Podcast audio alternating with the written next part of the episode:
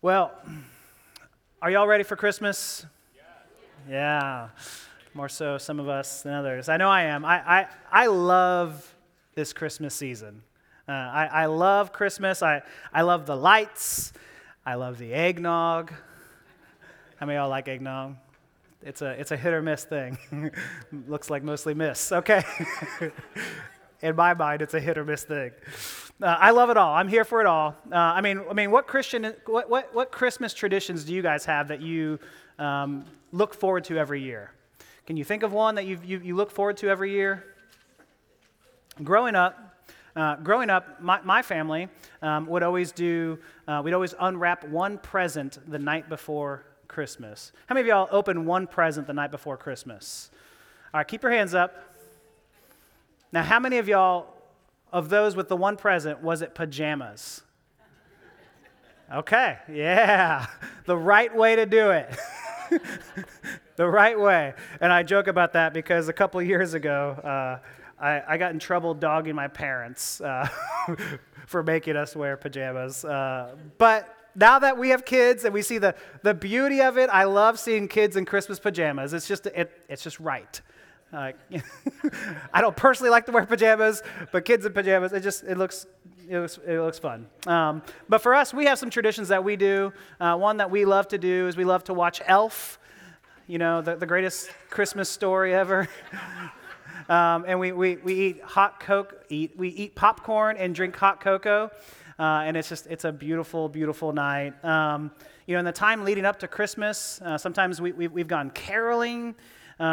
We hang out with our friends from the feast in the east. We like to drive around and see all the Christmas lights and put some Christmas music on, and we just get all these warm fuzzies. The Christmas spirit and peanut butter just fills the cracks in the soul, right? Thank you, peanut butter and Christmas spirit. I mean, it makes you want to run with George Bailey in The Wonderful Life and say, "Merry Christmas! It's beautiful. Isn't life wonderful?" It makes you want to sing, "Silent night, holy night, all is calm, all is bright." Isn't it just beautiful this time of year? Everyone's like, because you know it's not true. None of that's true. It wasn't a silent night, by the way. We will not sing that song. It wasn't a silent night. The Christmas story isn't serene and happy. I mean, God's brilliant plan to save and to redeem his people, was just about to come to fruition. And when he does come in, what does he hear? "We don't want you. We're good. We're full. Go away." In light of that, I want us to re-listen to the Christmas story again. And so if you have Bibles, we're looking at Luke 2, 1 through 12. We're going to be looking at this passage here that you've heard a million times now. If you don't have a Bible, we have Bibles at the back, but please stand as we read Luke 2, verses 1 through 12. And is Ray here? She's sick. Okay, you may have texted me this. I was busy. Okay. I'm going to read Luke 2. It's okay. It's okay. Very professional outfit we have here today. All right. "In those days, a decree went out from Caesar Augustus that all the world should be registered. This was the first registration when Quirinius was governor of Syria, and all went to be registered, each to his own town. And Joseph also went up from Galilee, from the town of Nazareth, to Judea, to the city of David, which is called Bethlehem, because he was of the house and lineage of David, to be registered with Mary, his betrothed, who was with child. And while they were there, the time came for her to give birth, and she gave birth to her firstborn son, and wrapped him in swaddling clothes, and laid him in the manger, because there was no place for them in the inn. And in the same region there were shepherds out in the field, keeping watch over their flock by night. And an angel of the Lord appeared to them, and the glory of the Lord shone around them, and they were filled with fear. And the angel said to them, 'Fear not, For behold, I bring you good news of great joy that will be for all the people. For unto you is born this day in the city of David a Savior who is Christ the Lord. And this will be a sign for you. You will find a baby wrapped in swaddling clothes and lying in a manger. This is the word of the Lord. You may be seated. Let's pray. Oh, Father, may you rekindle a fresh view of this passage that we've heard probably 100 times. May you help us to push out all of the other things that may be pressing upon us, things that need to be done later today, things that may be done tomorrow. Lord, help us to hone in and focus in on your word. May we redeem the time that we have here this morning. We pray this in Jesus' name. Amen. Well, this text can be summarized in three sections. It's the rejection, the rejects, and the rain. So the rejection, the rejects, and the rain. And so for the rejection, the sermon is titled "Can't Sit Here," which is a throwback to an older movie called Forrest Gump. You remember this movie? Do you remember the scene where young Forrest walks onto the bus? And as he you can tell he's clearly nervous and he's anxious about being accepted, and he's walking down the aisle of the bus, and kids who may have an open seat sit over a little bit to cover that seat. We all know that fear, right? You're walking down the hall, and then the kids say, "Seats taken." In their very southern Alabama draw, taken. Can't sit here. Right? It's just like, no, no. I mean, that feeling that every one of us has as we walk down an aisle like that, and you're like, please don't do that to me. Can't sit here. That is just an utter feeling of fear that all of us have. And we all know that. I mean, that's the feeling that every single one of us as humans are desperately afraid of. I mean, it's the feeling that drives men and women. It drives us to do all sorts of things. Can't sit here. I mean, that feeling of rejection is what makes us work so hard so that we can look so competent to our peers, right? So that we're going to work twice as hard so that someone will accept me. And that same feeling of rejection is what makes some of us work endlessly on our outward appearance so that we would appear to someone as acceptable. They would appear to someone as beautiful. And so that feeling of fear of rejection is driven down deep into our bones. Tim Keller, who's got this great book on marriage, it's just gold.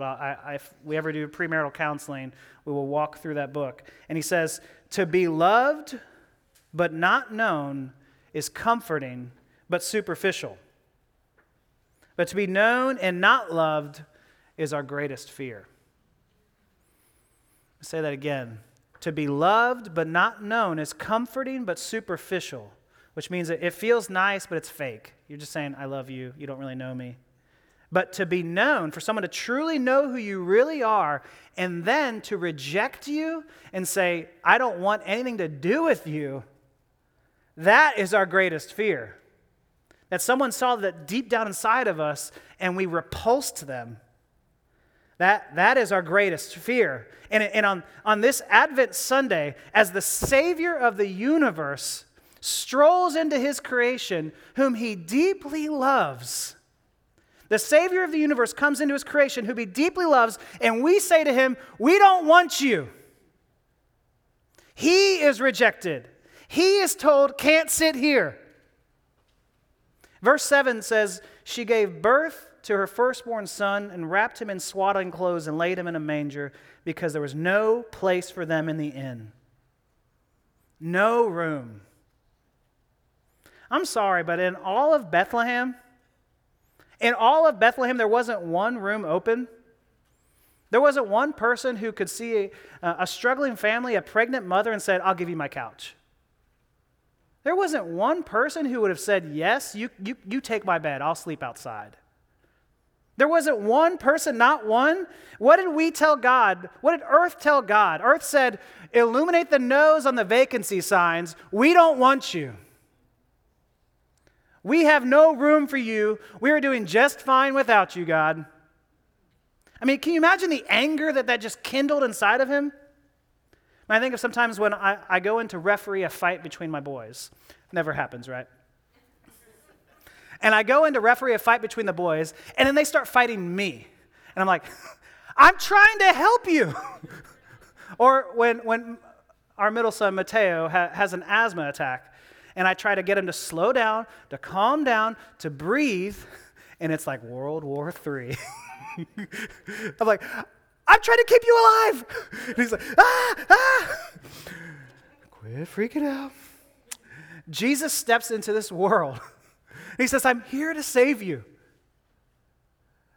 And we said, no thanks. I mean, just the anger that would have kindled them, the whole Father, Son, Holy Spirit. We're not going to get into that. Single God. Jesus steps into the world and says, we don't have a spare room. I mean, he has to be born into one of the dirtiest places, right? He's laying in a barn, but he's in a manger. And in a manger is not a cute little bassinet, right? The manger is the feeding trough for pigs that we've prettied up in our nativity scenes. That's where he has to be laid, born into a manger, not a mansion. I mean, a stable, not a palace. A feeding trough, not a bassinet. Poverty, not prestige. I mean, this is just crazy. You and I make room for whatever's important to us, right? If something's important to us, we make room for it. If I'm busy, I put things on hold and I make room for that. If my kids say, let's read Harry Potter until late into the night, you can bet we're reading Harry Potter until late into the night. That is important. That time with them is important. And if there's someone you love comes to you and says, I'm out of options, I need a place to stay, you're going to give them your couch because they're important to you, because you love them. You're going to offer it up to them. But the Lord of the universe gets rejected by the universe. The God who created the elements to build our very houses doesn't even get a spot on the carpet that he created. I mean, it's just wrong. It's a deep rejection, and it's wrong to think that the nativity is just this nostalgic, beautiful work of art. It's wrong. I mean, he's in a manger, and it's not special. It's sad. And now let's give the people of Bethlehem a little bit of credit, not to beat up on them too much. But there was a worldwide census going on, so people from all over were coming back to their homes, coming back. If they're from the house of David, they were coming back to Bethlehem. And so friends were probably staying at friends' homes. But obviously Joseph didn't have a friend in Bethlehem to be able to stay in the home. And so there was no room for a hurting family. But in spite of this rejection,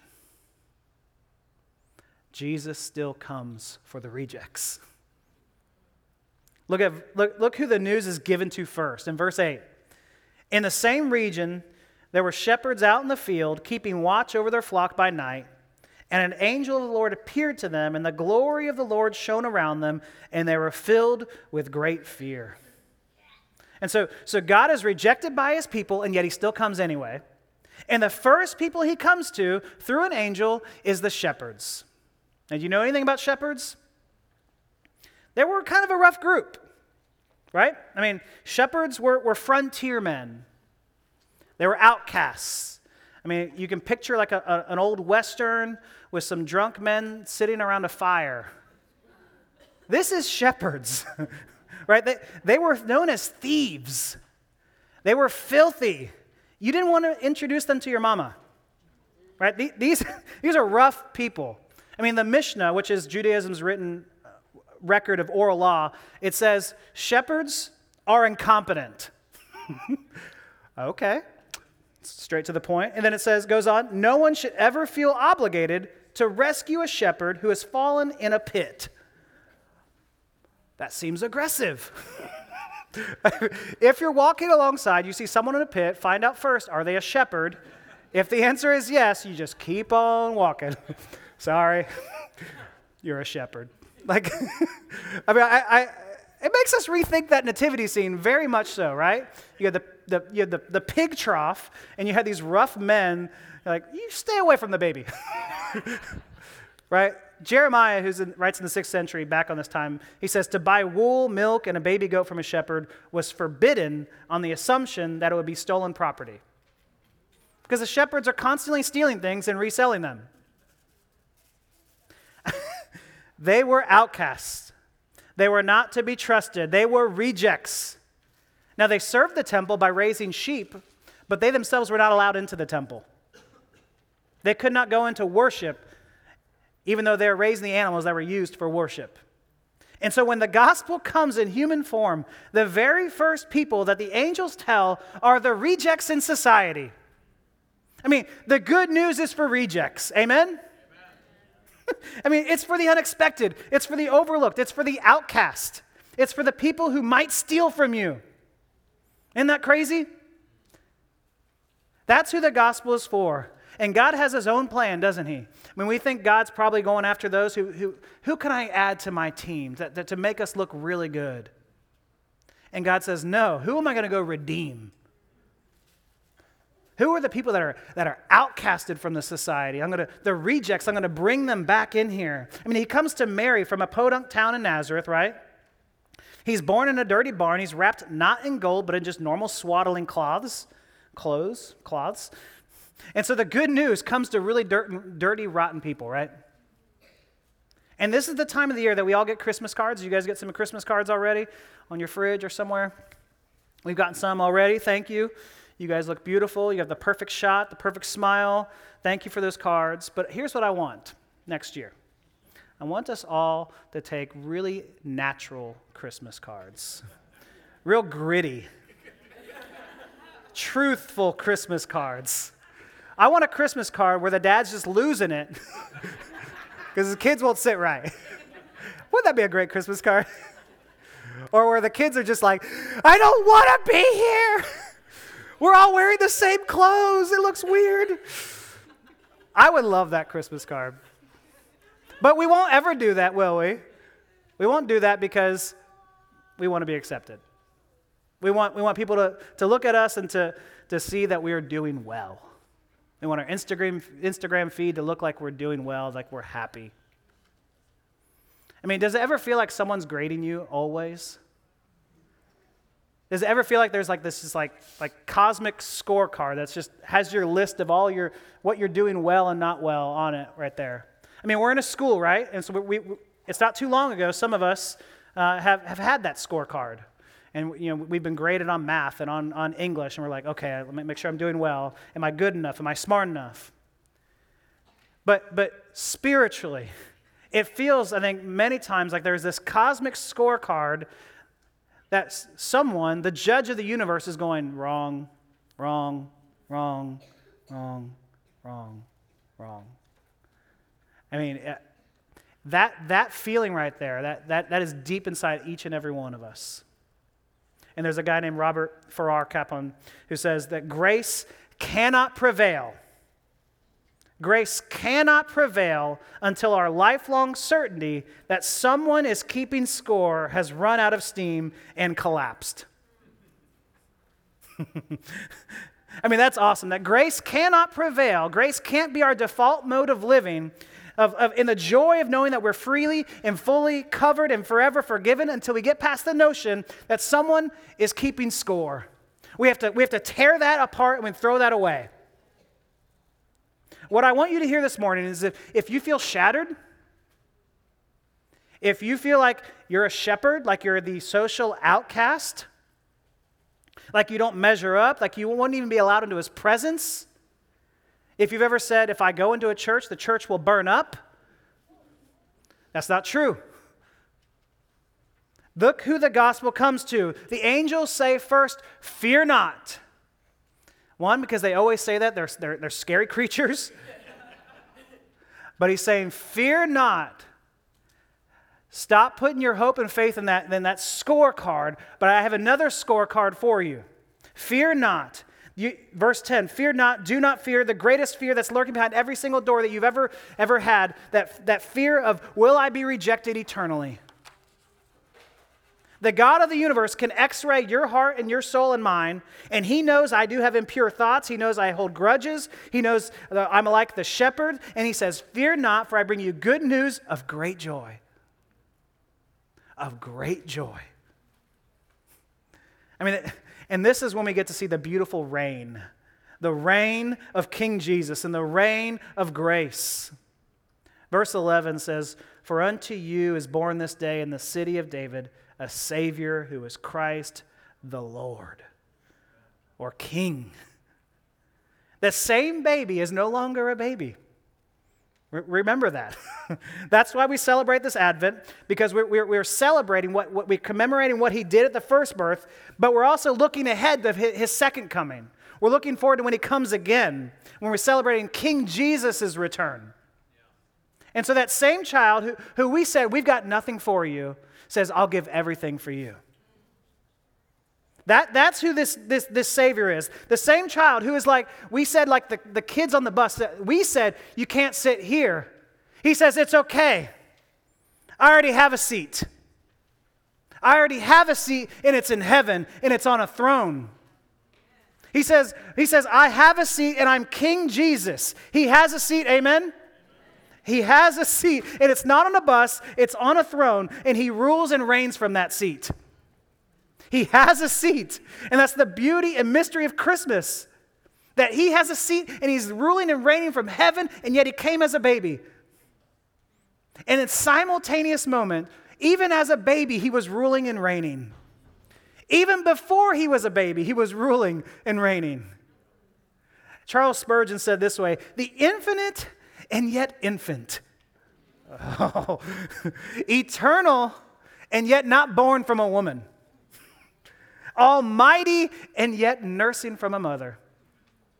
Supporting the universe and yet needing to be carried in the mother's arms. Heir of all things and yet a carpenter's despised son. This is the conundrum of Christmas. I mean, this isn't fairy tale stuff, though. It's not fairy tales. In verse 1, this is why this passage begins this way. It's to remind us that the most important thing is happening right here in verse 1. In those days, the decree went out from Caesar Augustus, the one time Caesar is named in the New Testament, that all the world should be registered. And Luke is telling us that here is the most important thing, that Caesar Augustus, who's grandnephew of Julius Caesar, you've heard of him? He's saying this is historically verifiable.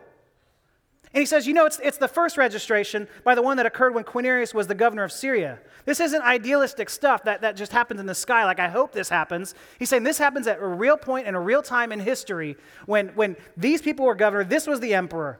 And they are fulfilling a prophecy that was made about this moment hundreds of years ago. Micah 5:2 says, but you, O Bethlehem, who are too little to be among the clans of Judah, from you shall come forth for me one who is to be ruler in Israel.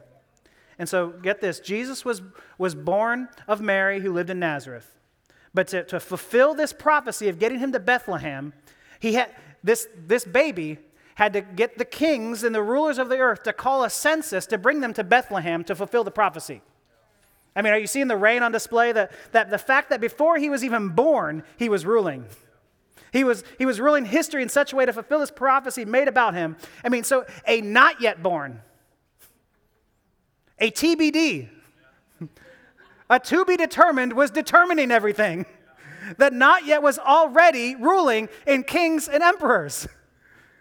So even when it doesn't feel like it, the king who came when things felt out of control, the King Jesus reigns and rules then, and he's reigning and ruling right now. He is sovereign. He is in control. And do you trust him? Do you trust that type of king? That nothing is out of his purview. He's ruling and reigning right now, and he will come back like a thief in the night. And just like Bethlehem, we won't be ready for it. Just like Bethlehem, who wasn't anticipating his return, so too it will happen, and the earth won't be ready for him, but that's when he's going to come. There will still be no room for him here today, but that's when he's going to come. We may only give him a barn and a pig trough, but that's when he's going to come. And so I ask, are you ready for him this Christmas season? Are you preparing for him? I mean, we make room for so many things in our lives. We make room for an important movie. We'll go at midnight to see that movie. We make room for good conversations late at night. We make room for working out. We make room for vacations. We make room just so we can be alone. Right? Some of us. But are we making room for Jesus? Is there room for Christ in my busy life? Is there room for in my everyday? Is there room in any of your lives for Him? Let me give you two practical applications to this. Make room for Jesus in two ways. Make room in your hearts and in your homes.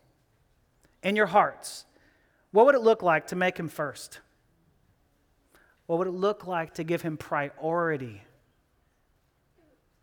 What would it look like to say, Jesus, you're first in my life? Making room a lot of times means making time. And so make time to be with Him, to meditate, to pray, to talk with Him, to hear from Him. And so make room in your heart, but also make room in your home. King Jesus says in Matthew 25:40, whatever you did for one of the least of these brothers and sisters of mine, you did for me. And so making room for Jesus at this Christmas means making room for the least of these. I mean, how would that change your compassion and your hospitality? Do you know someone who is like the shepherd, the social outcast who wouldn't even be welcome into a church, it feels like? And we welcome them into your own home. What societal or social rejects do you know that we would say, they need a taste of grace and let's give it to them? Would we make room for that as we're making room for the King? But to actually do any of these things, to apply any of these things right now, to make any changes in our lives, we have to see that the rejected King came for rejects like you and me. Like, we have to see that. That's the gospel right there. That we take this cosmic scorecard and we say, nope, that's not true anymore. That's not true about me anymore. No one's grading me anymore, because what I'm being graded on is this new grade. And it's what Jesus has done for me. That's the gospel, that he came and He died for your sins, and it took away the stain and the report card. So you're no longer graded by what you've done anymore. But also, you are now given a new report card. We get to plagiarize off of Jesus. We get His credit for what He did. We get His credit. And He says, I'm coming for you. I've done it. I've taken care of it. Even though you rejected me, I'm coming for you, rejects. But I'm not going to make you rejects. You're going to be lovely and beautiful now. And you're going to reign with me. You're going to be more than conquerors. This is the beauty of the gospel this season. I'm bringing you good news of great joy. I mean, that would bring you joy if you believe these things to be true, right? And so if you're not finding joy, do we believe this? If you put your hope and faith in Him, in the reign of King Jesus, then you get the reign of grace. And so hear this good news. He has a seat. And He's reigning from that seat. And hear the Christmas message that the rejected King dies for rejects and gives them a seat at His table. Let's pray.